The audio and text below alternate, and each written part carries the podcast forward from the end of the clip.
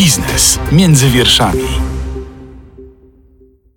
Wiek emerytalny spadnie teraz do 53 lat dla kobiet i 58 lat dla mężczyzn. Mm, to możliwe, bo Jarosław Kaczyński zadeklarował właśnie, że, uwaga cytat, droga do emerytur stażowych została otwarta. Jak będzie naprawdę? O tym porozmawiamy dzisiaj z Oskarem Sobolewskim, założycielem debaty emerytalnej i ekspertem HRK Payroll Consulting. Dzień dobry. Dzień dobry.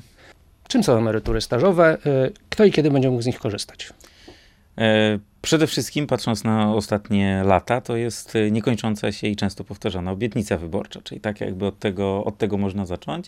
E, natomiast emerytura stażowa to jest świadczenie, które jest wypłacane po osiągnięciu odpowiedniego stażu pracy. Czyli jakby nie patrzymy tutaj na wiek emerytalny, nie jest istotne to, czy kobieta ma ukończony 60, a mężczyzna ma ukończony 65 rok życia, tylko to, czy ma odpowiedni okres, odpowiedni staż pracy, ale też niekoniecznie pracy, bo są okresy zarówno składkowe, jak i e, nieskładkowe. Także tutaj już też w zależności od tego, który projekt i która zapowiedź e, tak naprawdę jest e, prezentowana przez rządzących albo przez związki zawodowe, bo tutaj Solidarność stoi na czele tego, tego projektu, ale nie tylko, bo inne związki zawodowe również ten temat podnoszą. Natomiast no, w dużym uproszczeniu to jest powiązanie momentu przejścia na emeryturę z wypracowaniem odpowiedniego stażu, a nie osiągnięciem wieku emerytalnego. Ile w takim razie trzeba będzie przepracować według tych projektów, które już się pojawiły, żeby móc powiedzieć, OK, kończę pracę, jest, chcę być szczęśliwym emerytem. Czy tutaj to, na co warto zwracać uwagę, one są kolejny raz różnicowane ze względu na płeć, czyli już nie ma e, e, takiego pomysłu i dążenia do tego, żeby to wyrównywać, żeby ten wiek był wspólny dla obu płci, też pamiętając, że kobiety żyją dłużej, e, wiek emerytalny i tutaj też ten okres stażowy mają, nie mają krótszy. To zgodnie z tym projektem, który został złożony przez e, e, Solidarność w drodze, w trybie projektu obywatelskiego, bo to był projekt, po którym były zbierane podpisy i on w Sejmie się znajduje, to tam był ten e, staż e, określony w wysokości 35 i 40 lat, w zależności od tego, czy to była kobieta, czy to był mężczyzna. E, projekt prezydencki był trochę z wyższym stażem, 39-44, czyli dobrze pamiętam tamten, tamten projekt. One się trochę między sobą różniły oczywiście, natomiast no, to były te najważniejsze, najważniejsze założenia. I też pamiętajmy, że no one się sprowadzały w praktyce do tego, e, w porównaniu do, do tego obowiązującego wieku emerytalnego, e, że ten wiek byłby niższy, e, czyli znowu Polska byłaby w, w gronie tych krajów, niewielkiej liczby krajów, a w przypadku Unii Europejskiej wręcz jedynym krajem, który decydowałby się na to, żeby mm, wiek emerytalny obniżać, e, a przynajmniej e, przygotowywać przesłanki, które e, dawałyby możliwość tego wcześniejszego przechodzenia na emeryturę i pobierania tych niskich świadczeń, bo o tym też warto pamiętać niskie czy nie, zawsze jest to świadczenie, które otrzymuje się wcześniej, bo jeżeli zacznie się pracować mając 18 lat, łatwo sobie policzyć, 35-40 lat stażu, na emeryturę można będzie przejść w wieku 53 lub 58 lat. Pytanie tylko właśnie, z czym będzie się to wiązać?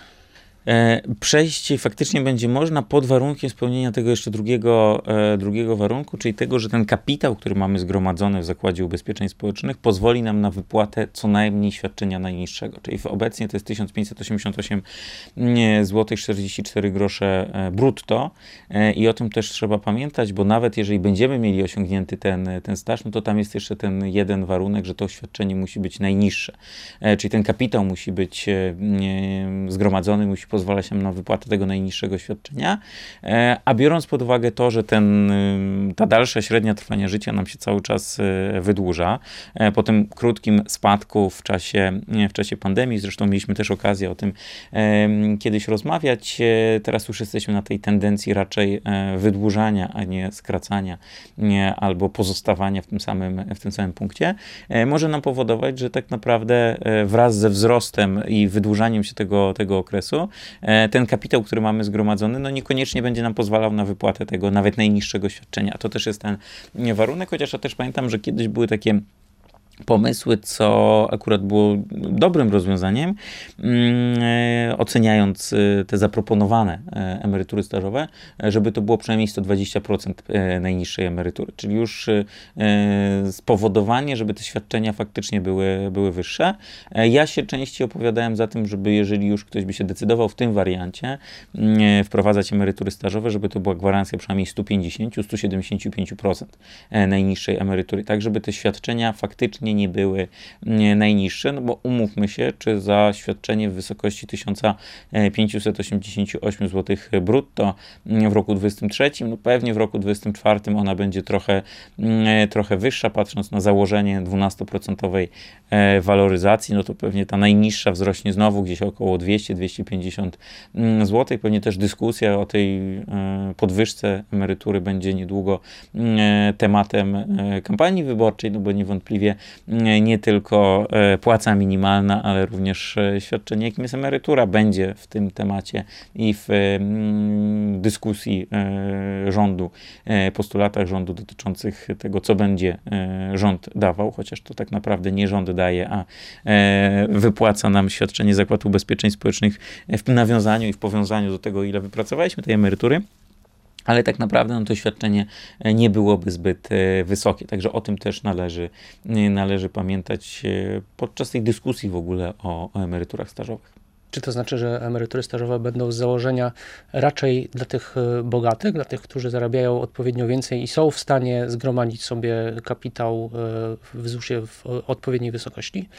E, znaczy pamiętajmy o jednej rzeczy, że ten kapitał e, pozwalający nam na wypłatę świadczenia, mm, on jest oczywiście cały czas waloryzowany, ale to też jest w tej proporcji do e, najniższej, e, najniższej emerytury. No on będzie wraz z upływem czasu i wraz z tą zmieniającą się wartością pieniądza zmieniał w przypadku tego, ile my mamy w, w, w zakładzie zgromadzone. Natomiast faktycznie no, lepiej zarabiać więcej niż mniej, żeby ten kapitał mieć odpowiednio zgromadzony zgromadzony. Szczególnie pamiętajmy, że to są osoby, które będą go miały dzielone przez e, dużo więcej niż dzisiejsi 60, dzisiejsze 60-latki czy dzisiejsi 65-latkowie. Mm, te tablice dalszej średniej trwania życia, one są takie same dla obu płci, czyli tu jakby z tej perspektywy to nie będzie miało mm, znaczenia, ale im wcześniej będziemy e, dokonywali tego przeliczenia, czyli im młodszy jest e, potencjalny emeryt czy potencjalna emerytka, tym więcej miesięcy będzie musiało Zakład Ubezpieczeń Społecznych wziąć e, pod uwagę przy wyliczeniu tej emerytury, czyli kwota będzie dzielona przez większą, a nie mniejszą liczbę miesięcy, to może spowodować, że po prostu ktoś będzie miał ten staż pracy, mm, ale nie zostanie spełniony ten drugi warunek, czyli ten minimalny, najniższy e, kapitał e, uprawniający do wypłaty takiego, takiego świadczenia. Oczywiście to jest mm, dyskusja, jeżeli w ogóle byśmy planowali wprowadzić to do, do systemu, no to to jest dopiero punkt wyjścia do tego finalnego rozwiązania, które ewentualnie zostało przyjęte przez, przez parlament. E, I myślę, że gdyby rządzący faktycznie zdecydowali się na to, żeby tę emeryturę stażową wprowadzać, e, to ona nie byłaby w takim kształcie, jaki on został zaprezentowany, czy to w prezydenckim, czy w obywatelskim, tym solidarnościowym projekcie, e, no bo one są zbyt drogie dla systemu. Także to będzie coś pewnie jakąś wypadkową tego, co dzisiaj widzimy w ramach tych projektów. E, jest takie powiedzenie chętnie e, używane przez polityków rządzących. Trzy razy obiecać, to jak raz dać. Oni mówili oczywiście wtedy o opozycji, natomiast kto ile razy e, obiecywał już emerytury stażowe i co z tego wyszło?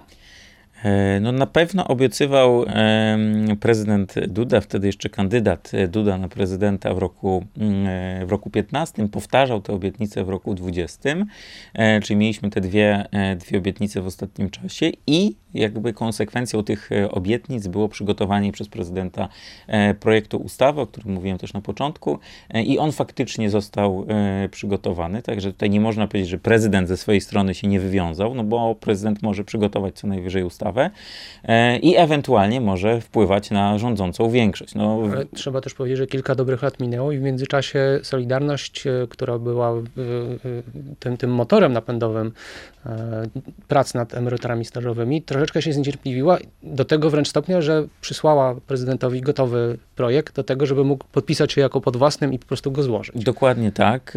E, co więcej, finalnie jak e, Solidarność przez pierwszą kadencję, czyli rok 15-19, lata 15-19, e, nic się nie działo z tym, z tym tematem. W tym, w tej kadencji, w tamtej kadencji parlamentu, przypomnę, został obniżony wiek emerytalny. Także to nie było tak, że Prawo i Sprawiedliwość w ogóle nie ruszyło tematu emerytur w takim, w takim zakresie. Faktycznie został obniżony wiek emerytalny po raz pierwszy. Natomiast przeliczono, że emerytury stażowe to już by było za dużo, w związku z tym e, poprzestano tylko na, e, na obniżce i mamy ten 60-65 e, lat. Natomiast faktycznie Solidarność chciałaby jakby pójść za ciosem, jakby ok, pierwszy postulat zrealizowany, ale drugi postulat równie ważny, dla niektórych może nawet ważniejszy, no to to obniżenie kolejne, czyli, czyli emerytury, emerytury stażowe, no finalnie nie zostało zrealizowane. Skończyło się na projektach, wiadomo, że projektów, które trafiają do Sejmu, czy to tych poselskich, czy prezydenckich, czy obywatelskich jest, y, jest dużo, y, ale często te projekty y, czasami po pierwszym czytaniu, czasami przed pierwszym czytaniem, w zależności od tego, jaki to jest projekt, lądują w zamrażarce i tak sobie czekają do końca kadencji. Koniec kadencji mamy za chwilę, więc część z tych projektów, przynajmniej poselskich, zostanie wyrzucony do kosza. No, projekt obywatelski jest trochę innymi prawami się rządzi, no bo ten projekt obywatelski przechodzi na kolejną kadencję. Także tutaj jest ta, ta różnica, e, ale ja nie spodziewam się, żeby y, rząd coś jeszcze w, tym, e, w tej kadencji i, i większość sejmowa w tej kadencji mm, zrealizowała w tym zakresie, e, no bo tak naprawdę tutaj te komentarze przekazywane czy przez y, polityków w większości, czy przez przedstawicieli ministerstwa, wyliczenia też prezentowane przez Zakład Ubezpieczeń Społecznych pokazują, że no to jest droga ustawa i obecnie niechęć do zrealizowania zrealizowania tego rodzaju e, postulatu jest większa od chęci zrealizowania takiego, takiego postulatu. Także mm, pomysłów i działań było dość, e, dość dużo, ale one nie kończyły się e, niczym więcej niż takim wstępnym procesem legislacyjnym w parlamencie. Tak było do tej pory, ale słowo prezesa czyni cuda, co można było zobaczyć między innymi na przykładzie 800, którego też miało nie być i nagle wystarczyło, wystarczyła jedna konwencja Prawa i Sprawiedliwości Ul. i tak, Ul. Ul i 800 plus jest, a właściwie będzie. Może tak samo będzie właśnie z emeryturami stażowymi. Może do tych trzech razy sztuka, e, a może jednak to będą tylko takie obiecanki, cacanki i wyborcy radość. Znaczy myślę, że gdyby to miało zostać zrealizowane, to to by było e, pracę i, i, i, zapowiedź emerytur stażowych pojawiłaby się w tym słynnym już e, ulu. Natomiast biorąc pod uwagę fakt, że e, prezes Kaczyński nie zapowiedział wtedy emerytur stażowych, zapowiedział 800+, plus, zapowiedział to bezpłatne autostrady e, i leki dla młodszych i starszych, e, ale emerytury stażowe wtedy nie były wywołane do, e, do tablicy. Być może to są prawidła kampanii wyborczej wyborczej. Nie mówi się wszystkiego od razu. To, to napięcie musi rosnąć. To oczywiście, znaczy ja się boję, czym, z czym się spotkamy yy, i jakie zapowiedzi pojawią się jesienią, bo tak naprawdę, e, jak już sobie tak pododajemy e, te różne e, pomysły i koszty tych różnych pomysłów, no to już ja dawno e, liczymy w dziesiątkach miliardów e, złotych, a te emerytury stażowe to kolejne miliardy dołożone do tego, mm, do tej listy obietnic zarówno jednej, jak i drugiej e, strony sceny politycznej. natomiast wracając jeszcze do, do tej zapowiedzi, wypowiedzi, to to, co jest kluczowe, bo to było w ramach tego mm, dyskusje dotyczące emerytur stażowych były prowadzone w ramach e, porozumienia, które było zawarte pomiędzy rządem e, a jednym ze związków zawodowych, czyli z Solidarnością, co też jest ciekawe, że to nie jest e, przedmiotem pracy całej Rady Dialogu Społecznego.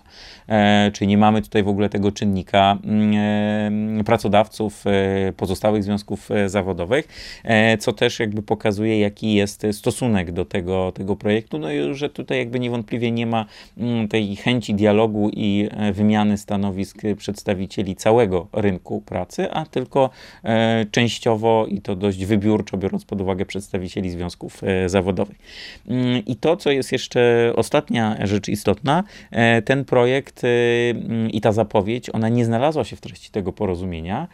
Pojawiło się tylko to hasło z początku naszej rozmowy, czyli drzwi do emerytur stażowych są otwarte, jeżeli dobrze przytaczam słowa E, prezesa Kaczyńskiego, e, co oznacza, że tak naprawdę e, no, drzwi możemy otworzyć dzisiaj, a co się pomiędzy dniem dzisiejszym, czyli początkiem czerwca 2023 roku, a pomiędzy sfinalizowaniem tego, tego projektu, no może nie zamknięciem drzwi, bo zamknięcie drzwi to pewnie byłoby zakopanie tego, tego pomysłu, ale jakby wejściem do kolejnych pomieszczeń i gdzieś tam na końcu tego pomieszczenia znajduje się biurko prezydenta, e, który miałby taką ustawę e, podpisać, to myślę, że tych e, pokoi, pokoików, które ten projekt będzie musiał przez te otwarte przez prezesa Kaczyńskiego drzwi pokonać jest jeszcze dużo i wydaje mi się, że ten dystans dzielący nas od drzwi do biurka z długopisem jest jeszcze bardzo daleki i obawiam się, że rządzący raczej będą tym pomysłem grali. On będzie gdzieś w kampanii wyborczej, E, ale faktyczna realizacja to jest rok najwcześniej, pewnie jakiś 25, 26, a może i później, mm, biorąc pod uwagę kondycję e, systemu e, i kondycję budżetu, który tak naprawdę musiałby w części to mm, sfinansować, no bo też pamiętajmy, że emerytury stażowe to jest z jednej strony świadczenie, które jest wypłacane i to już jest koszt, a z drugiej strony to jest brak składek, które wpływają do tego systemu. Także to jest jakby mm, finansowanie tego, tego projektu jest jakby z dwóch, z dwóch stron. I z jednej strony to jest zamknięcie pewnego źródła finansowania, a z drugiej strony otworzenie tego źródła e, w innym miejscu, co e, no niewątpliwie jak się już tak usiądzie do, do tego budżetu i sfinansowania tego, tego pomysłu, może być dość trudne, e, a tutaj pamiętajmy, że w przeciwieństwie chociażby do 13 i 14 emerytury, no ciężko byłoby to sfinansować spoza e, Funduszu Ubezpieczeń e, Społecznych. No tutaj już tego rodzaju świadczenie byłoby wprost wypłacane w ramach Funduszu Ubezpieczeń Społecznych, także to też jest ważne, mm, ważne zagadnienie, o którym trzeba, trzeba pamiętać. Także myślę, że ta droga przez to pomieszczenie jest dość długa i tego końca raczej szybko nie zauważymy. Kwestie finansowe wskazywał właśnie Jarosław Kaczyński, który do tej pory był przeciwnikiem emerytur stażowych, który w listopadzie 2022 roku powiedział jasno i, i bardzo szczerze, że no nie ma szans na takie świadczenia, bo po prostu Polska nie ma na nie pieniędzy. Co się zmieniło w tym czasie? Czy w tym czasie zmieniło się dużo i to na różnych płaszczyznach, nie tylko emerytury stażowej, mm, również wspomnianego wcześniej 500 e, plus zwaloryzowanego w zapowiedzi, w konsultacjach społecznych akurat jest ten projekt do, do 800 plus, no upłynęło kilka miesięcy e, i zbliżyliśmy się w sposób znaczny do kampanii wyborczej i do samego dnia wyborów, e, który prawdopodobnie będzie w połowie października. Tutaj cały czas czekamy, pewnie w sierpniu dopiero poznamy ten termin wyborów, no ale już wiemy, że te wybory e, z dużym prawdopodobieństwem odbędą się w październiku albo w listopadzie 2023 roku e, i o te głosy trzeba, e, trzeba walczyć. Także tutaj po raz kolejny systemem emerytalnym rządzi niestety polityka, a nie analizy ekspertów, ekspertek, prognozy i różnego rodzaju propozycje, które powinny być bardziej korzystne i bardziej bardziej neutralne też dla e, całego systemu, mm, przegrywają z tymi e, postulatami e, wyborczymi, które będą niestety kolejny raz psuły system emerytalny, a w tej sytuacji przede wszystkim obniżały wiek emerytalny, mm, co niestety będzie powodowało niskie, bardzo niskie świadczenia, mm, zwłaszcza w przypadku kobiet, no bo też pamiętajmy, że kolejny raz mamy to różnicowanie wieku, stażu w przypadku kobiet, a dzisiaj już ostatnio ostatnie dane Zakładu Ubezpieczeń Społecznych po waloryzacji marcowej pokazują, że kobiety otrzymują te świadczenia bardzo niskie. I to już nawet nie patrząc na na średnią, ale patrząc na e, liczbę kobiet, które otrzymują świadczenie do 3000 zł, to jest 2 trzecie kobiet. E, w przypadku mężczyzn 3 czwarte mężczyzn otrzymuje świadczenie wyższe niż 3000 zł. Także tutaj niestety e, kolejny raz widzimy, że rządzący chcą mm, działać w tym kierunku niskich e, świadczeń, e, gdzie tego rodzaju hasła też się nie pojawiają, które zresztą nie pojawiały się również w momencie, kiedy obniżaliśmy wiek emerytalny w roku 17, bo bo tam była oczywiście zapowiedź tego, że ta praca będzie krótsza, e, że ten wiek emerytalny będzie niższy, ale za tym nie szło to dopowiedzenie i dokończenie tego, tego hasła czy tego zdania, e, że będzie się to wiązało z niskimi świadczeniami. A niestety praktyka pokazuje, że e, no, nic tak nie obniża emerytury, jak niższy wiek emerytalny, czyli to jest ta liczba miesięcy, przez który nasz kapitał jest dzielona, pokazuje tak naprawdę, że to świadczenie jest niskie albo bardzo niskie. No i niestety kolejny, kolejny sposób i kolejny, kolejna przesłanka, która mm, obniżałaby i tak niski wiek emerytalny, e, no, powoduje, że ta sytuacja będzie mniej korzystna, e, zwłaszcza dla kobiet. Czyli innymi słowy, to nie jest tak, że nagle w budżecie znalazło się więcej pieniędzy i można sobie pozwolić na realizację takiej obietnicy, tylko zbliżają się wybory, więc trzeba zrealizować, aby coś obiecać. Tak, znaczy ja myślę, że to bardziej y, będzie w tym, w tym aspekcie y, obiecywać, mówić y, i nie wskazywać terminu. Zresztą też premier Morawiecki podczas jednej z konferencji prasowych, on nie wskazał terminu, kiedy taka reforma mogłaby wejść w życie, co tylko potwierdza to, co powiedział prezes Kaczyński, czyli że te drzwi są otwarte, a nie, że w tych drzwiach leży ten projekt ustawy, który będzie, nie będzie procedowany. No 800 plus jest w konsultacjach społecznych. Wszystko wskazuje na to, że E, w wakacje e, ta ustawa zostanie przyjęta i od stycznia, mm, e, lutego ten, ten, to świadczenie będzie wypłacane już w wyższej wysokości. To też w tym projekcie się znalazło zresztą, że to już nie, nie w styczniu zostanie wypłacone, tylko dopiero w lutym z wyrównaniem za styczeń. Także o tym też warto, mm, warto pamiętać. No to są już takie niuanse prawne, o których się nie mówi na konwencjach programowych, czy w tym wspomnianym przez nas ULU. To, ale można było o tym przeczytać u nas na stronie. Ale można było, zresztą wydaje mi się, że to właśnie w Radiu Z było, to było pierwsze, e, właśnie dziennikarze, dziennikarki e, pierwsi podali tę, e, tę informację, że faktycznie tam jest ten mechanizm wyrównania. No oczywiście jakby z perspektywy tych osób, które to świadczenie będą otrzymywały, no to już nie jest tak istotne, zakładam, no bo to, czy dostanę to 300 zł więcej w mm, styczniu czy w lutym z tym wyrównaniem, no to pewnie mniej... Z drugiej strony to brzmi jak troszeczkę taka złamana obietnica, miało być 800 zł od stycznia, a nie ma. Tak, no z drugiej strony można by było też powiedzieć, że wypłacimy dopiero w maju albo w czerwcu też z wyrównaniem od stycznia. No to jest to przesunięcie miesiąca, jakby tutaj myślę, że już dużo, dużo nie robi, chociaż po tych świątecznych zawsze zakupach ten budżet styczniowy też jest mocniej e, nadszarpnięty, także myślę, że wiele osób wolałoby mieć tę, e, te dodatkowe 300 zł już w, mm, już w styczniu, ale no to już jest jakby kwestia taka bardziej e, mniej, mniej istotna, ale też pamiętajmy, że no tutaj mamy w przypadku 800 plus proces legislacyjny rozpoczęty i zapowiedzi mi Ministerstwa Rodziny i Polityki Społecznej, które zresztą też jest odpowiedzialne za, za, za tę działkę odpowiedzialną za e, emeryturę. E, no, zupełnie inna, e, inna jest, e, jest perspektywa.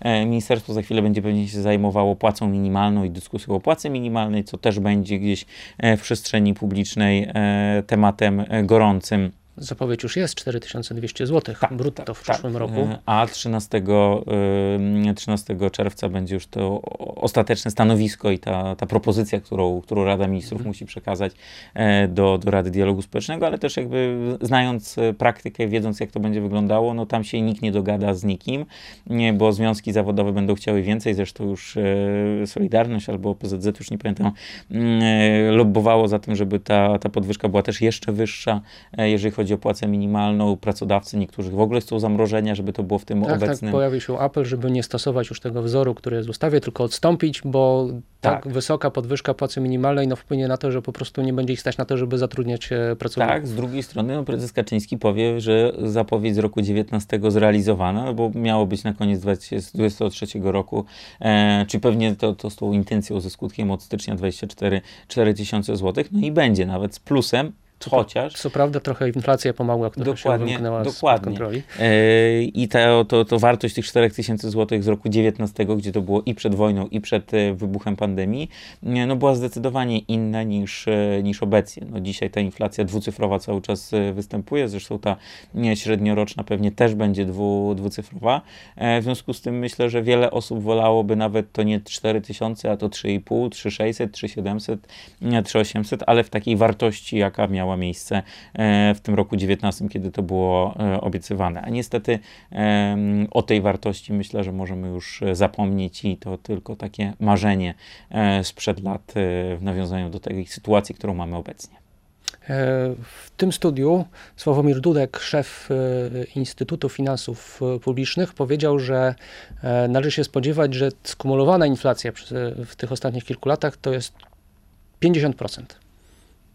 Innymi słowy, wartość pieniądza, wartość tych pieniędzy i wartość płacy, której, e, którą otrzymujemy, zmalała o połowę. Tak, znaczy to, to biorąc pod uwagę wyliczenia, mm, wyliczenia y, Sławka, y, Sławomira Dudka, myślę, że, y, że tak, tak to wygląda, także no tu się nie ma czego spodziewać, że to mogłoby być inaczej. Zresztą mm, nawet nawiązując, nawiązując do tej inflacji, którą pokazuje Główny Urząd Statystyczny, czy, czy to było 18 z plusem w lutym, czy to było e, teraz 13% za, e, za maj w tym szybkim szacunku, e, no to nadal myślę, że jakbyśmy zapytali, tak zrobili sobie sondę uliczną, czy to w Warszawie, czy w innym mieście, w większym czy mniejszym i zapytali, czy ten wzrost cen i ta inflacja, którą, którą notuje i, i obserwuje spotkana przez nas osoba, czy on jest bardziej 13% czy 30%, no to myślę, że ten wariant drugi, że to jest 30, 40, 50% byłby byłby częściej spotykaną odpowiedzią,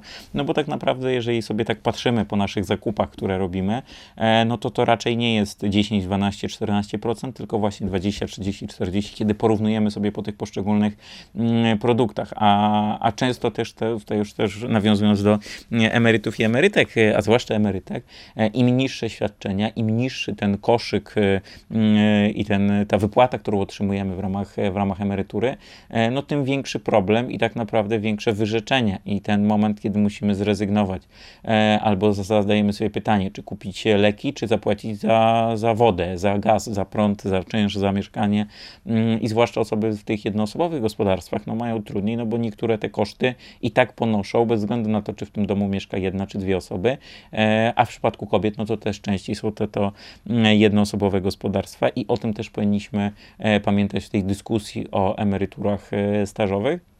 No bo niewątpliwie to jest e, to ryzyko otrzymywania bardzo niskich e, świadczeń, często tych najniższych, e, co będzie się wiązało z tym, że te osoby po prostu będą potrzebowały dodatkowej pomocy, no bo ciężko sobie wyobrazić, że te osoby będą w stanie e, przetrwać w takiej, e, w takiej sytuacji, e, a pamiętajmy, że ten, ta długość życia będzie nam się wydłużała, w związku z tym to będzie bardzo długie życie za bardzo niskie świadczenie. Ono oczywiście będzie waloryzowane, no ale ono jest waloryzowane jako między innymi o wskazaniu wskaźniki inflacyjne. Także e, no, co z tego, że ono będzie wyższe po 10 czy 15 latach, jak i te ceny będą e, proporcjonalnie wyższe. Także na tym też trzeba e, i o tym też trzeba, trzeba pamiętać. Warto też dodać, że inflacja podawana przez GUS jest taką inflacją uśrednioną.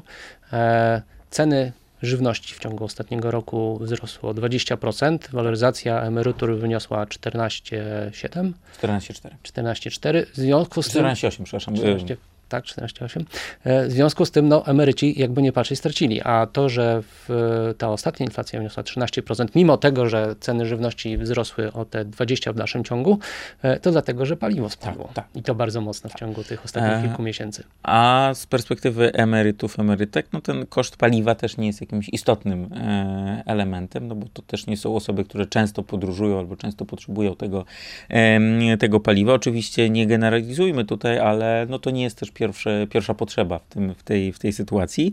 E, oczywiście no, spadek cen paliw też wpływa na to, że inne ceny rosną, e, rosną wolniej, e, no ale przede wszystkim żywność e, jest e, droższa, no a można sobie odmawiać różnych rzeczy, mm, no ale jednak odmówić sobie e, jedzenia jest dość, dość trudno, także to też jest dość istotny element naszego tego podstawowego koszyka, o którym, mm, o którym mówiłem, no i to, tej żywności potrzebujemy, a rosnące ceny powodują, że tej żywności żywności możemy kupić mniej, albo kupujemy w tych mniejszych rozmiarach, bo to już e, też często spotykane i często obserwowane mm, zjawisko, że może kupujemy butelkę e, czy to jakiejś wody, czy butelkę mleka, e, czy, czy, czy karton mleka, e, ale on już często nie jest w tym litrowym opakowaniu, tylko 0,95, e, albo tabliczka czekolady też już jest mniejsza, kostka masła jest mniejsza, a cena też jest wyższa, albo zostaje cena ta sama, ale opakowanie jest mniejsze, no a często też robiąc zakupy, no nie zwracamy uwagi, czy ta kostka masła waży tyle, ile ważyła, tylko patrzymy na cenę, bierzemy kostkę z myślą, że to jest tak sama kostka, którą jeszcze kilka lat temu kupowaliśmy, a w praktyce okazuje się, że to jest zupełnie inny produkt, co często też wiele osób orientuje się w momencie, kiedy na przykład coś gotuje i gdzieś w przepisie się coś nie zgadza, no bo tak naprawdę mm, przepisy były robione na kostkę, która przez x lat była w innej e, gramaturze, a teraz jest zupełnie inna, także no to się wszystko, mm, wszystko zmienia, e, ale nie wszyscy na to też e, zwracają uwagę w odpowiednim, e, w odpowiednim stopniu. Wróćmy jeszcze do emerytur tak. stażowych i do tego, że Jarosław Kaczyński do tej pory był ich no, krytykiem pamiętam jego wypowiedź już z tego roku, kiedy mówił, że no, emerytur stażowych nie można wprowadzić, dlatego że kobiety, które przechodziłyby na, to, na tę emeryturę w wieku 53 lat, w tym najbardziej ekstremalnym przypadku, to są przecież, tutaj cytat, młódki. Że one byłyby w pełni zdrowia, przechodziłyby na emeryturę tylko po to, żeby y, w dalszym ciągu pracować i pobierać sobie i wypłatę z ZUS, i wypłatę od swojego pracodawcy. W związku z tym w tych e, propozycjach, które się pojawiły, e, widziałem zapis, który mówił, że e, emerytury stażowe oczywiście po, można by było pobierając je także dorabiać, ale obowiązywały przepisy takie jak w przypadku wcześniejszych emerytur, czyli ten li, limit. Tak. Czy, czy, czy tu mógłbyś rozwinąć trochę ten temat? Znaczy jak najbardziej tutaj yy, trzeba by się było zastanowić, jakby co chcemy osiągnąć. E, czy faktycznie chcemy de facto przełożyć trochę jeden do jednego sytuację e, osób, które osiągają wiek emerytalny na rzecz osób, które mają wypracowany staż, e, czy jednak to ma być tylko i wyłącznie dla tych, którzy faktycznie mają na przykład dużo cięższą pracę. W, ta sytuacja tych, tych osób jest e, inna e, i faktycznie to miejsce pracy, te warunki, w jakich pracowały, miały na to, na to wpływ. Czy po prostu chcemy ten wiek emerytalny tak obiektywnie e, obniżyć, no bo te symulacje i te możliwości, które są prezentowane, no one wprost pokazują, że ten wiek emerytalny jest obniżany. Także no to jest, to jest jedna kwestia. Natomiast faktycznie, jeżeli to by zostało tak bez żadnych limitów, e, wprowadzono, to z jednej strony mielibyśmy wynagrodzenie, z drugiej strony mielibyśmy emeryturę wypłacaną. E, no a to chyba nie o to dokładnie chodziło e, rządzącym i pomysłodawcom tych, tych rozwiązań. Z drugiej strony, no ta możliwość, kiedy my możemy dzisiaj pobierać emeryturę i pracować, mówię w tym wariancie 60-65 lat, no jest bardzo korzystna i jeżeli ktoś ma miejsce pracy, do którego może wrócić na przykład po, po tym złożeniu wniosku o emeryturę i tak naprawdę w następnym miesiącu albo w następnym dniu wrócić do, do pracy, to często te osoby tak robią, no bo to jest rozwiązanie najbardziej korzystne dzisiaj w związku z tym, jak te przepisy funkcjonują. Natomiast no tutaj, gdyby to faktycznie były jakieś, jakieś gwarancje, no to byłoby to jakieś zabezpieczenie do tego, żeby to były osoby, które faktycznie przechodzą na tę e, emeryturę bez e, dalszej pracy, e, która miałaby mieć miejsce w tej sytuacji. No tylko pamiętajmy, że gdyby te osoby przechodziły, no to one byłyby w sytuacji otrzymywania tych bardzo niskich świadczeń. Także to nie byłoby zbyt korzystne i myślę, że one też nie są świadome do końca, że tak mm, niskie świadczenia miałyby, e, miałyby otrzymywać. Y, natomiast gdybyśmy chcieli faktycznie rozmawiać o jakiejś takiej szerszej reformie systemu emerytalnego, której e, jednym z elementów byłyby również emerytury stażowe, e, to jak najbardziej warto to, e, to zrobić, tylko to się powinno wiązać również z wyrównywaniem i podnoszeniem wieku, wieku emerytalnego. Zresztą tu Zakład Ubezpieczeń Społecznych też do tego przykładu niemieckiego nawiązywał, że te emerytury są stażowe wprowadzone z 45-letnim stażem przy wyższym wieku mm, emerytalnym. Także no to jest jakiś kierunek ewentualnej, ewentualnej dyskusji, no bo też pamiętajmy, że jeżeli patrzymy tylko i wyłącznie na staż pracy bez, bez tych wcześniejszych okresów, no to jeżeli mamy osobę, która e, zaczyna pracę w wieku tych wspomnianych 18, 19, 20 lat mm, versus osobę, która studiuje, e, nie pracuje i pracę zaczyna na przykład w wieku 26 lat, e, no to jest ta, ta różnica w stosunku do tego, jak mm, ten staż pracy mamy, mamy w, w, tej, w tej sytuacji wypracowany. Także to też warto gdzieś, gdzieś rozważyć, no bo te sytuacje też są mm, też są inne. Tylko no, to wymaga e, dyskusji, e, analiz i takiego e, wskazania kierunku, e, jaki ten polski system emerytalny ma być. No bo rzucanie takich pojedynczych haseł, e, z jednej strony emerytury stażowe, z drugiej strony mm, brak e, takiego jasnego wskazania, kiedy temat podwyżki wieku emerytalnego ma wrócić, e, powoduje, że ten system tak naprawdę jest coraz bardziej, coraz mniej spójny, składający się z takich pojedynczych klocków, pojedynczych puzli, których złożenie tak naprawdę jest już niemożliwe, no bo te elementy do siebie nie pasują. Jeszcze dodając do tego 13, 14 emeryturę, różnego rodzaju bonusy, które też się będą pojawiały, a one się będą pojawiały bez względu na to, kto będzie rządził, no bo wiemy, że liczba emerytów, e, emerytek rośnie.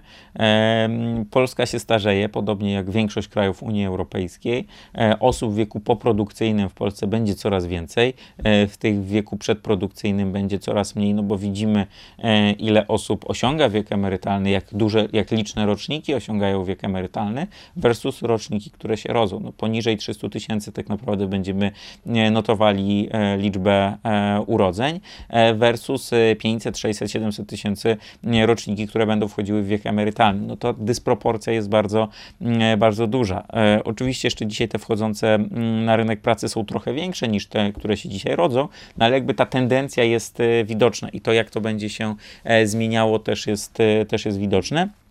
I my tak naprawdę o tym powinniśmy rozmawiać i zastanawiać się, jak ten system emerytalny sobie ułożyć, w miarę uporządkować, tak żeby ta przyszłość systemu emerytalnego i przyszłość e, kolejnych pokoleń nie polegała na tym, że ta coraz mniej liczna grupa w coraz większym stopniu finansuje przyszłość e, i świadczenia wypłacane tej coraz większej e, grupy. No, a niestety e, ten głos e, liczący i patrząc w liczbach e, osoby, która jest na początku swojej drogi aktywności zawodowej versus ten głos osób, które są na końcu aktywności zawodowej albo już są w wieku mm, emerytalnym i są emerytami, emerytami E, w liczbie jest dokładnie taki sam, tylko tych e, osób jest więcej w, w wieku emerytalnym i okołoemerytalnym, a dużo mniej e, w wieku pracującym czy, czy, czy, czy, czy w wieku tym najmłodszym.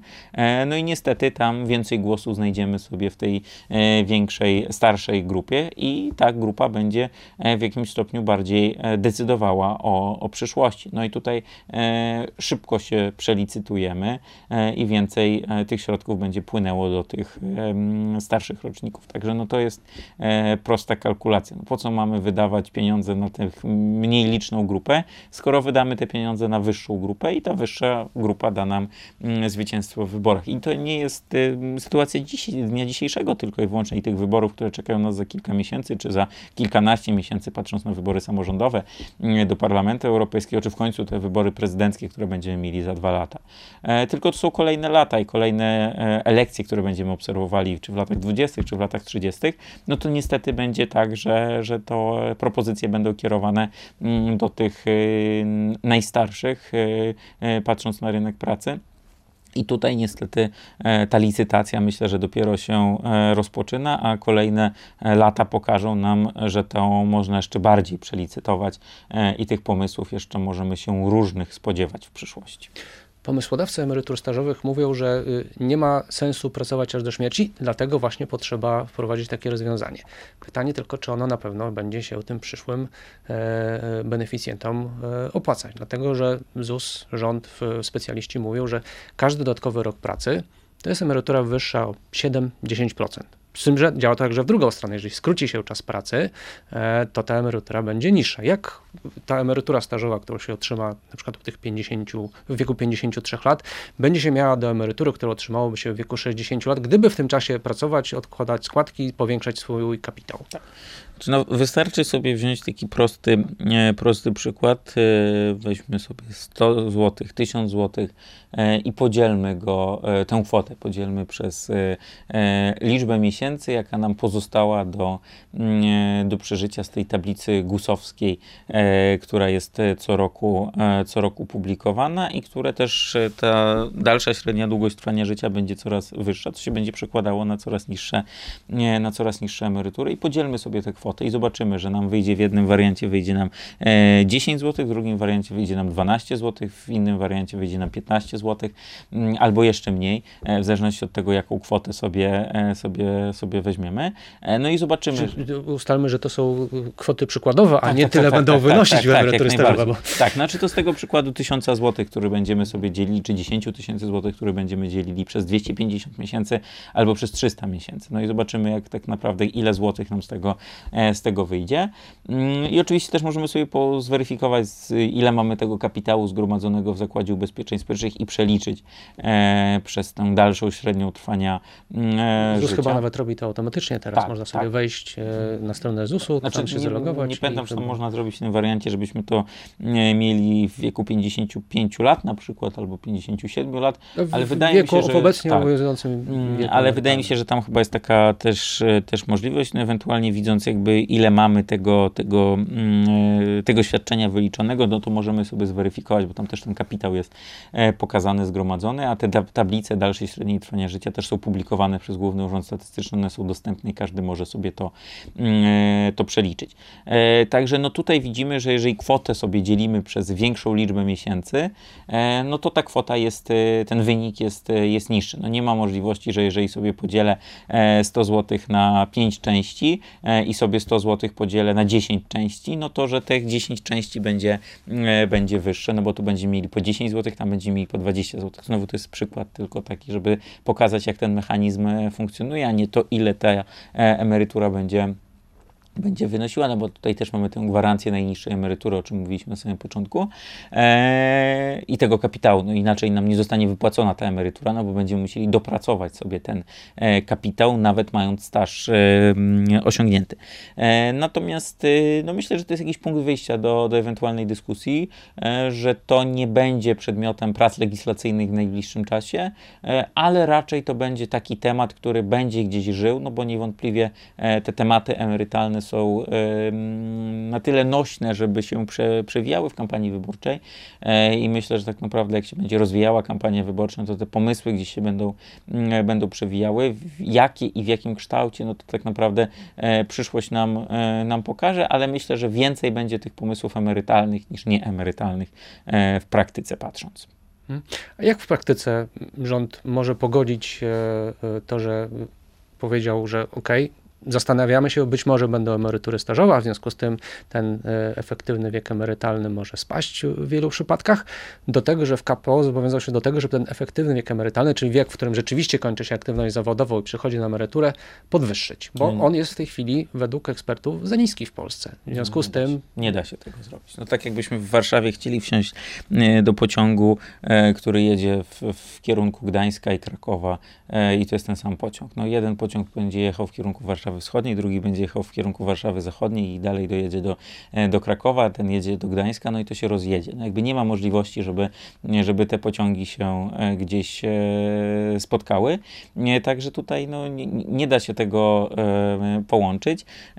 I to też pokazuje trochę taki dwugłos rządowy, który mm, z jednej strony mm, chce osiągnąć coś innego, z drugiej strony no, nie chce tutaj odpuszczać tego, tego pola i też pokazywać, że jakieś działania są prowadzone, e, ale tak naprawdę no, one są dalej takie w temacie dyskusji, założeń, e, bez jakiegoś takiego szczegółowego e, dopracowania i, i pokazania też chociażby projektu, na którym będziemy chcieli dyskutować, no i co te otwarte drzwi oznaczają, czy to jest kierunek prezydencki, czy to jest kierunek solidarnościowy, czy to jest zupełnie inny kierunek, tam premier Morawiecki wskazuje, że tam nie będą uwzględniane mm, okresy nieskładkowe, także no to już jest pewnego rodzaju zmiana w stosunku do tych, do tych projektów, no ale nadal tych wątpliwości jest e, dość, dość dużo, Mm, no i nie mając tego projektu, o którym będziemy rozmawiali, zresztą ten projekt powinien być przedmiotem dyskusji nie e, rządu i Solidarności, e, tylko przedmiotem dyskusji na chociażby Radzie Dialogu Społecznego, no bo to jest też to miejsce, gdzie się e, te kierunki powinno wypracowywać.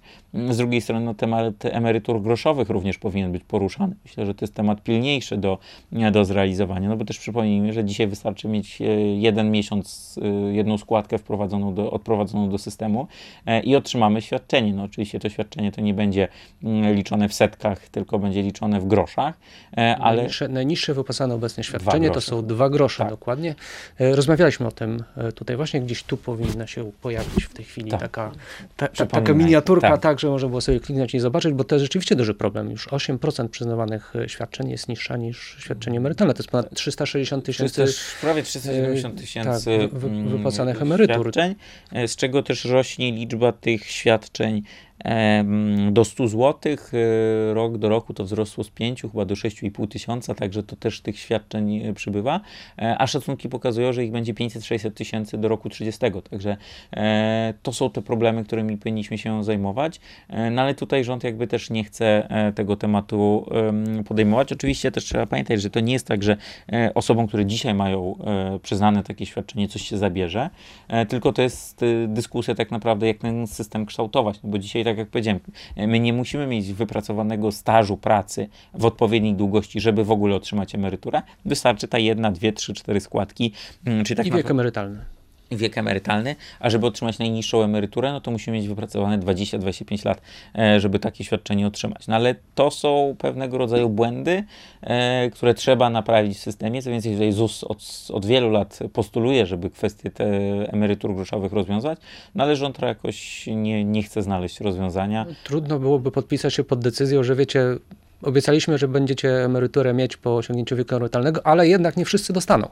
Znaczy, tu jest oczywiście kwestia też postawienia granicy, gdzie ta groszowa emerytura jest, bo oczywiście no 20 groszy czy 5 zł, no to jest świadczenie groszowe, no ale czy 100 zł to jeszcze jest, czy 200 zł, czy 300 zł, tutaj na pewno warto by to było zrobić w, w, w relacji do, do najniższej emerytury jako procent, em, gdzie jest ta granica, tak żeby to wypłacić jednorazowo zgromadzony kapitał, gdzie to wypłacać na przykład raz w roku, bo takie po, pomysły się gdzieś pojawiały w dyskusji, no ale to są oczywiście e, zagadnienia, do których warto, warto nawiązać w takiej szerszej dyskusji już o tym samym zagadnieniu emerytur stażowych. Nie, myślę, że też wraz z tym e, zwiększającą się liczbą osób, które takie świadczenia otrzymują, też ten temat będzie, nie, będzie wracał, ale, ale też warto, żeby rząd tym również się e, zajął. Oczywiście też nie spodziewam się, że to jeszcze przed wyborami się rozwiąże, ale w tej kolejnej kadencji parlamentu e, myślę, że działania w tym zakresie powinny zostać podjęte, no bo tak naprawdę e, to jest coraz większa grupa osób, która e, gdzieś tej po, potrzeby będzie, tej pomocy będzie potrzebowała. Także o tym też warto, warto pamiętać i też ten temat mm, przypominać rządzącym, no bo to jest też ważne, ważne zagadnienie w, w tym e, szeroko pojętym polskim systemie emerytalnym, który niewątpliwie potrzebuje e, naprawy e, i takich rozwiązań kompleksowych, a nie doraźnych, ale te działania doraźne są najpopularniejsze i najchętniej wykorzystywane przez wiele osób. Przez te kilka najbliższych na- miesięcy seniorzy będą zapewne oczkiem w głowie wszystkich polityków, zarówno tych e, z obozu rządzącego, jak i z opozycji, więc można zapewne się spodziewać, że będzie padać wiele obietnic, dzięki którym e, politycy będą o tym przekonywać, naszym emerytom, rencistom będzie się żyło jak pączką w maśle. Czy jakie obietnice mogą paść, jakie są możliwe do obiecania, a jakie są możliwe do zrealizowania? Że na pewno to do zrealizowania to jest 14 emerytura. Projekt jest teraz w Senacie już nie jednorazowe, jak miało to miejsce w roku 2021 i 2022, tylko stałe świadczenie, czyli 14 staje się 13, chociaż z tymi zasadami 14, czy z tym limitem kwotowym. Mm, Jeżeli mamy do, do 2900 świadczenie wypłacane, no to mm, mamy pełną e, 13, czyli to najniższe świadczenie dodatkowe, e, a po przekroczeniu tej kwoty, no to to już jest metodą złotówka za złotówkę zmniejszane proporcjonalnie. Mm, Nie wiemy, kiedy ona zostanie wypłacona, bo ustawa tego nie przewiduje terminu wypłaty świadczenia, jakim jest 14 emerytura. E, To się pojawi, ta data pojawi się w drodze rozporządzenia Rady Ministrów, e, no zakładając, że ta ustawa teraz zostanie na najbliższym posiedzeniu Senatu e, przyjęta. Pytanie, czy Senat wprowadzi poprawki, czy nie wprowadzi. Już z tego, co, co widziałem na komisji, e, jakieś poprawki się e, mogą pojawić, także ona wróci do Sejmu, później prezydent ją podpisze, e, no i pewnie gdzieś na przełomie czerwca i lipca ona będzie procedowana, e, będzie publikowana w Dzienniku Ustaw, no i wtedy e, dowiemy się, jaki pomysł ma Rada Ministrów i ten termin, mm, kiedy ona zostanie wypłacona. No pierwsze takie jakieś sygnały to jest e, sierpień, wrzesień, e, tak żeby jeszcze przed wyborami została, została wypłacona. E, Wiadomo, na przykład, wiadomo natomiast, że w przepisach znalazł się pewien kruczek, który może sprawić, że seniorów będzie czekała taka miła niespodzianka związana z 13 emeryturą. Tak, no tu się może pojawić wyższa wysokość świadczenia, bo tam jest, że mm, nie niższa niż najniższa emerytura, czyli to 1588 zł 44 grosze brutto. Mm, W tym roku. W tym roku, tak, bo to jest też ta kwota waloryzowana co, co roku w marcu. Natomiast e, faktycznie jest taka furtka, żeby ją e, powiększyć. No i może się okazać, że pojawiały się takie pytania, czy będzie 15 emerytura, czyli czy zostanie wprowadzone e, kolejne świadczenie, czy już takie trzecie dodatkowe świadczenie, tak zwane e, 15 czy tak zwana 14. ale może się okazać, że ta tak zwana 15 to będzie na przykład y, połowa tej najniższej emerytury dodana do Zaraz, zaraz. Minister Maląg mówił, a przecież, że 15 emerytura już jest. Uldze jest to, jest to tak, jest to ta emerytura bez podatku do 2500 zł brutto, czyli ta kwota wolna od podatku, tak naprawdę 30 tysięcy złotych brutto rocznie, dzięki której właśnie zostało w kieszeniach emerytów tyle pieniędzy, że spokojnie można powiedzieć, że to jest dodatkowa 15 emerytura. No tak, szkoda, że zapomniano powiedzieć, jaka była inflacja w tym samym czasie i ile zostało zjedzonych tych środków przez, przez inflację. Co więcej, ta kwota nie jest waloryzowana, czyli ten limit 2,5 tysiąca złotych, on sobie jest w przepisach na sztywno zapisany, a em, emerytury rosną też, czyli te osoby otrzymują świadczenia coraz wyższe e, w związku z waloryzacją. No 15% waloryzacja no, jest dość dużą podwyżką, e, co powoduje, że wiele osób też przekroczyło ten próg e, i zaczęło płacić podatek dochodowy od, ym, od emerytury. E, W związku z tym tutaj ta sytuacja też nie jest e, najlepsza, a e, rządzący nie chcieli tego powiązać. To wystarczyło powiązać e, albo wpisać stały mechanizm waloryzacyjny tej kwoty e, do, do ustawy, tak żeby nie było e, to powiązane z mm, decyzją polityczną, e, ale rządzący w takich sytuacjach wolą to robić jako sztywna kwota, którą można e, później e, e, głośno em, zmienić e, w, w blasku fleszy. Tak jak w przypadku tego mm, mm, mm, progu dochodowego w 14 emeryturze. Dokładnie tak. Mm, Także o tym, e, o tym warto pamiętać, ale e, no ta 14 pewnie będzie, będzie wypłacona. E, Jeżeli miałbym obstawiać, to raczej to będzie wyższa niż wypłata 15, czyli tej dodatkowego kolejnego świadczenia, czyli raczej to tym wariantem mm, wyższej kwoty w ramach 14 zostanie zrealizowane. No ale to tak naprawdę dowiemy się w momencie, kiedy, kiedy projekt rozporządzenia zostanie zaprezentowany przez Radę mm, Ministrów, co pewnie nastąpi w, w lipcu, biorąc pod uwagę e, też e, planowany termin wypłaty tego, tego świadczenia. E, Także myślę, że to może być e, przedmiotem, e, przedmiotem dyskusji. No gdzieś te stażówki, tak jak rozmawialiśmy, one weszły do, do kampanii.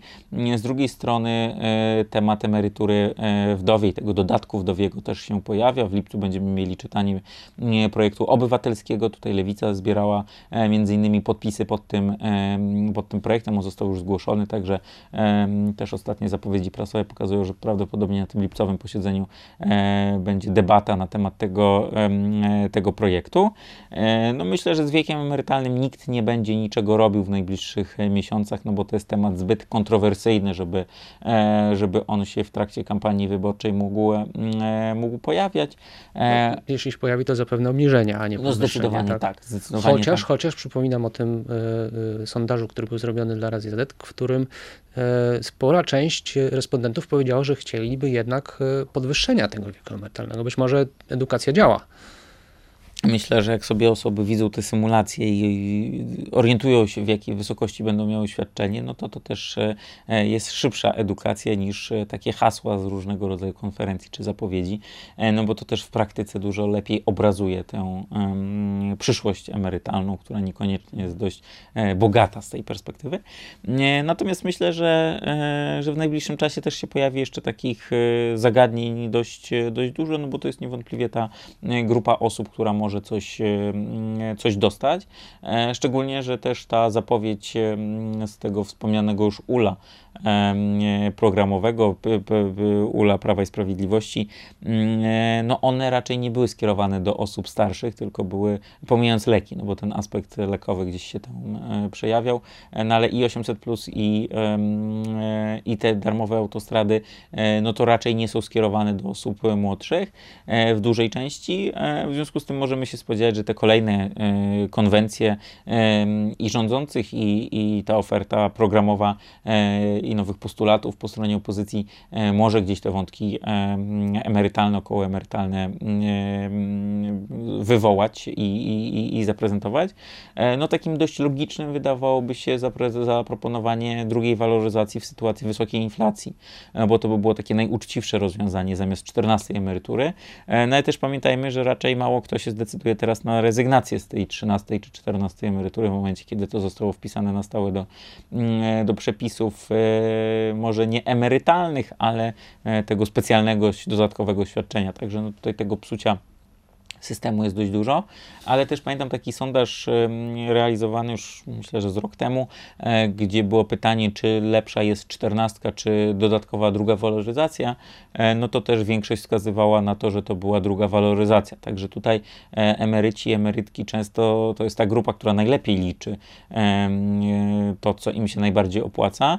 No i też zauważyli, że jeżeli ta druga waloryzacja byłaby prowadzona, no to to jest to rozwiązanie korzystniejsze, no bo to też ta kolejna waloryzacja jest od tej zwaloryzowanej kwoty, także to świadczenie jest też pomnażane, a nie jest jednorazowy strzał e, w postaci tej 13 czy 14 tak zwanej emerytury i e, to nie ma żadnego realnego wpływu na wysokość naszej emerytury. Także e, widać, że ta świadomość społeczna jest coraz większa i też ten temat często się pojawia i też o tym rozmawiamy już nie tylko z perspektywy tej obecnej emerytki czy z obecnego emeryta, ale też tych przyszłych emerytów i emerytek. A no, niewątpliwie prędzej czy później każdy gdzieś na tej emeryturze będzie. E, także im wcześniej się orientujemy, im wcześniej zaczynamy budować ten nasz dodatkowy kapitał, e, tym lepiej, no bo ta przyszłość emerytalna, zwłaszcza osób młodych, e, no nie rysuje się w kolorowych barwach, tylko raczej jest taka szara, czarno-biała i niewątpliwie tych perspektyw pozytywnych nie ma zbyt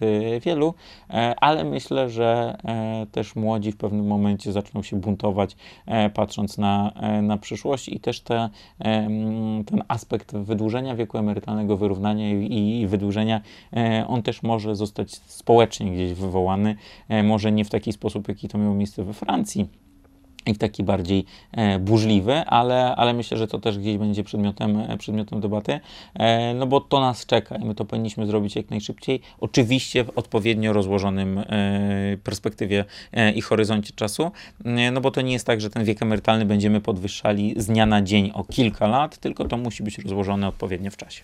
Mhm. Wygląda na to, że rzeczywiście będą to bardzo gorące miesiące dla seniorów, ale nie tylko dla seniorów, jeżeli chodzi o obietnice emerytalne. Czy mógłbyś przekazać takie porady dla e, właśnie poszczególnych grup wiekowych, co, na co powinni zwracać uwagę, co byłoby dla nich korzystne e, w tych obietnicach, które mogą paść, które e, rozwiązania, jeżeli padną, wybrać i poprzeć? No na pewno w, w tym wariancie 13, 14 versus druga waloryzacja, no to ta druga waloryzacja jest dużo bardziej e, korzystna, tak jak e, rozmawialiśmy przy tym, przy tym liczeniu.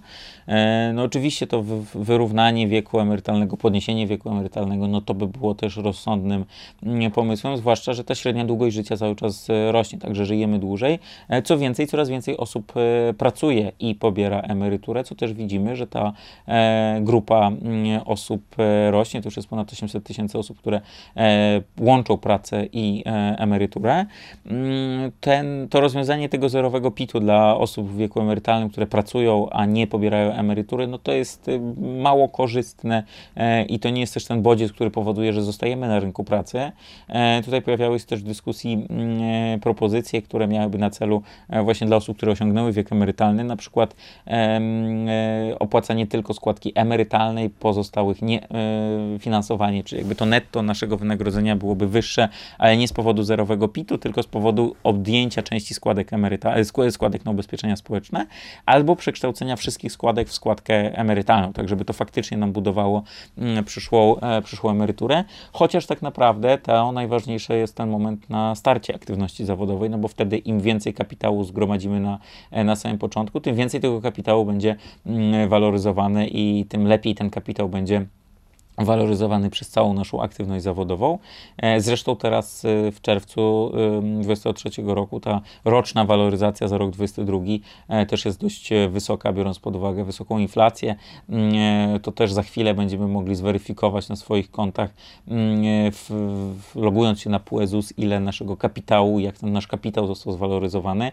Tu do końca czerwca ta, te dane powinny być już na, na naszych kontach widoczne. No, oczywiście dotyczą całego rynku, czyli tych milionów milionów osób, w związku z tym no to nie jest tak, że jednego dnia ZUS wszystkim to, nie to zwaloryzuje, tylko cały czerwiec te środki są e, waloryzowane, także do końca czerwca powinniśmy to Kwoty robią wrażenie, dlatego że ZUS powiedział, że w tym roku e, te, ten kapitał został podwyższony o 450 miliardów tak. złotych łącznie. W zeszłym roku było to 281 tak, miliardów, tak, jeżeli tak, dobrze tak. pamiętam. No tutaj mamy z jednej strony są coraz wyższe wynagrodzenia, z drugiej strony mm, jest e, wyższa waloryzacja niż w zeszłym roku. Także no oczywiście to są takie kwoty, które ładnie wyglądają gdzieś w, na hasłach, ale oczywiście no, to są takie bardziej kalkulacyjne mnożniki niż faktycznie kapitał, który jest, jest przemnożony. Tam się nagle nie pojawi 400 miliardów w ZUS-ie jednego dnia, tylko to w arkuszu kalkulacyjnym nam się, nam się zmieni. Natomiast no, to, dobrze, chociaż i tak ta waloryzacja w, w relacji do inflacji no, nie jest zbyt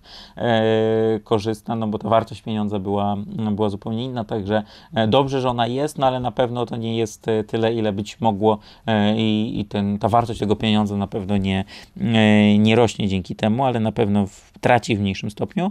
Mm, natomiast no my przede wszystkim musimy sobie budować ten kapitał dodatkowy, poza tym źródłem pierwszego, pierwszego filara, czyli nie tylko to, co w ZUS-ie, to, co w, ofie, w, w, FUS-ie, w OFE, ale również te inne, inne składniki, inne formy, produkty i nie mówię już tu tylko o PP, PPK, IKE czy IGZE, ale też inne źródła, które pozwalają nam e, zbudować tą taką lepszą, bardziej kolorową przyszłość, e, przyszłość emerytalną, tak żebyśmy się nie musieli zastanawiać e, i liczyć na te kolejne waloryzacje, czy kolejne dodatkowe tak zwane emerytury, 13, 14, 15 w tej perspektywie roku na przykład 50 czy 60, tylko faktycznie, żebyśmy się im wcześniej, im młodsi jesteśmy, tym lepiej zabezpieczyli na tę czy, przyszłość. Czy w takim razie Twoja porada dla osób, które teraz pracują albo właściwie wchodzą właśnie w okres aktywności zawodowej jest taka, że nie słuchajcie polityków i tego, co wam obiecają, tylko y, nie liczcie na sam ZUS, weźcie się do pracy i sami zapracujcie na własną emeryturę? Oszczędzajmy, oszczędzajmy, oszczędzajmy i dywersyfikujmy te źródła e, oszczędzania, gdzie, gdzie ten kapitał jest, jest lokowany. Zresztą ja też często mówię,